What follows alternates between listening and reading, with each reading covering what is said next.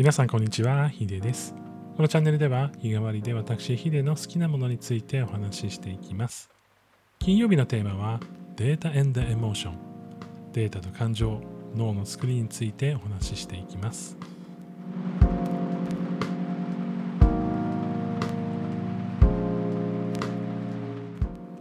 改めまして金曜日のテーマはデータ and Emotion 脳の作りや感情テクノロジーをどうつなげていくのか考えていきます。今日の話はですねどうしても他人と比較してしまう自分の話になります。僕はですね結構卑屈になる瞬間が多いんですけれども自己肯定感が低いというよりはすぐね他人と比較して自分はダメだと思ってしまうっていうところがあるんですよね、まあ、ある意味自己肯定感が低いというふうに言えるとは思うんですけれども、まあ、シンプルに自分のことを責めてるというよりはとにかく人よりもできてないことについての焦りっていうのが結構強いタイプなんですよね。負けず嫌いという表現をしたらすごく綺麗なような気がするんですけど負けず嫌いっていうのは大体こうその自分が人より劣っているところに対して努力する人の人間を言うので、えー、そんなポジティブな話ではなくて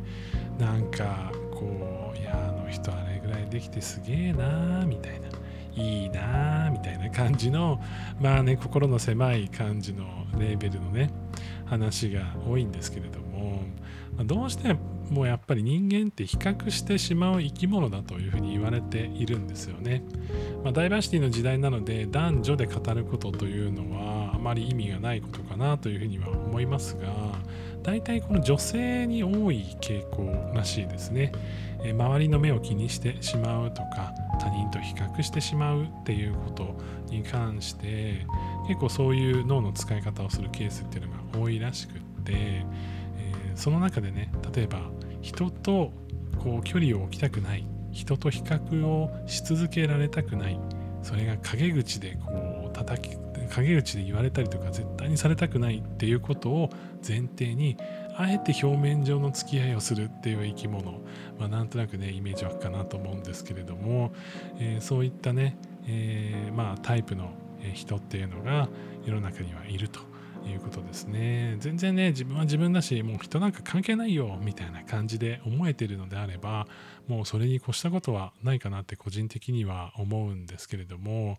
もう僕はどちらかというと他人とのこの距離感比較、えー、他人との能力差であったりとか仲間外れにされるのが嫌だとかね結構そういうのが強く出ちゃうタイプなんですよね。なのでどうしてもね人と比較してしまう瞬間が多くて、えー、それをねこう繰り返していってしまうと。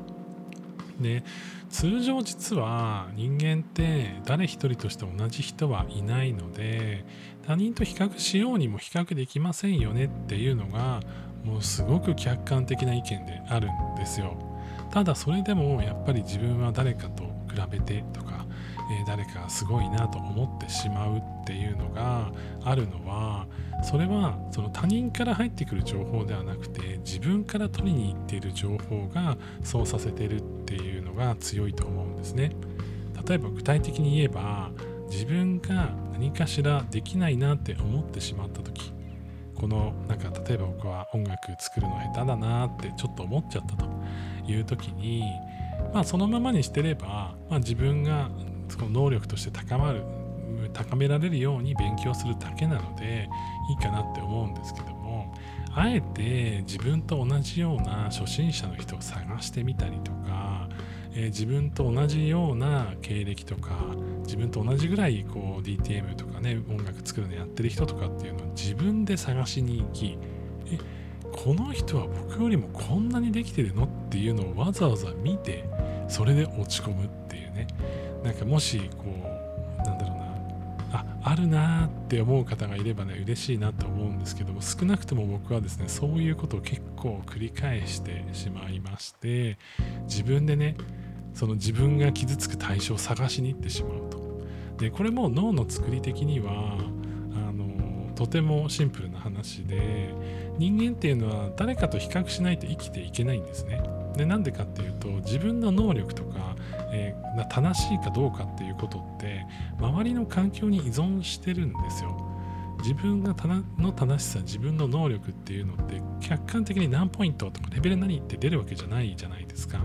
ドラクエのようにねあの素早さいくつ攻撃力いくつみたいな感じで出てくればなんとなくねあ今これぐらいなんだって分かりますけどえ例えばドラクエの世界で数値化されてたとしてもですね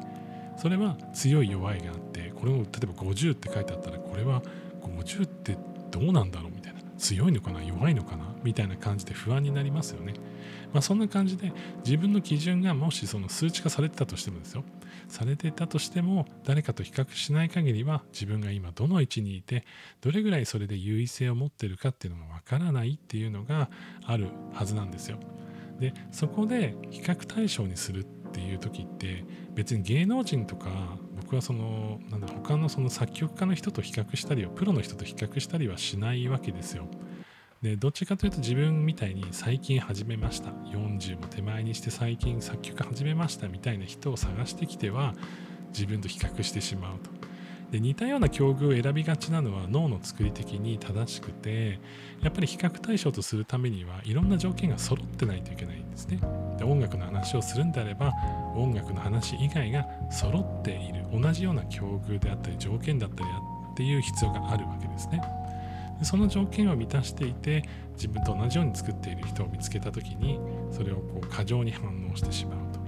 もうほんと自爆みたいな感じになっていてなかなかねあの、そんなこと客観的に見たら何でしてるのっていう感じだと思うんですけれどもどうしてもね癖になってしまって、ね、定期的にね自分以外の人を除いては落ち込むみたいな、えことがねあったりします。でこれに紐づいて Twitter とかも見る回数をちょっと減らしましたやっぱり自分よりもできてる人もしくは自分と同じような環境なのにもっとできてる人っていうのをこう覗いてしまうとやっぱね自分の中でこうノイズが走ったりとかどうしてもなんか自分が許せなくなってしまう瞬間とかができてしまって脳が防御反応を示してしまうんですよね。いやこれ以上は近づいてはいけないとか自分はこれ以上これを進めてはいけない。音楽を作るなんてやめた方がいい。感じでこうブレーキを踏んでしまうのでそうなってしまわないようにできる限りね自分からそういう情報を取りに行くようなことをしないように今、え考えています。皆さんの中でももしかしたらあ自分こういうことやってるなとかやっぱ比較する中で、えー、自分の中で腹落ちしてない時があるなとかどうしてもねそういう難しさって出てくると思うんですけれどもそういう時こそねその自分自身が自分をまず励ますとか自分自身が比較せずに、ま、例えば過去の自分と今の自分を比較するとかでもいいと思いますし、えー、今の自分と未来の自分を比較するでもいいと思うんですよ。未来の方ができるはずなんですけどそれって今の価値とつながってるものじゃないですか。他の人とこう比較したところで他の人がすごくそれが上手くなろうと下手になろうと僕自身の能力には関係ないわけですよね。まあ、ライバルを蹴落として自分がのし上がれる世界であれば別にいいかもしれないですけれども、まあ、そんなことはまないわけで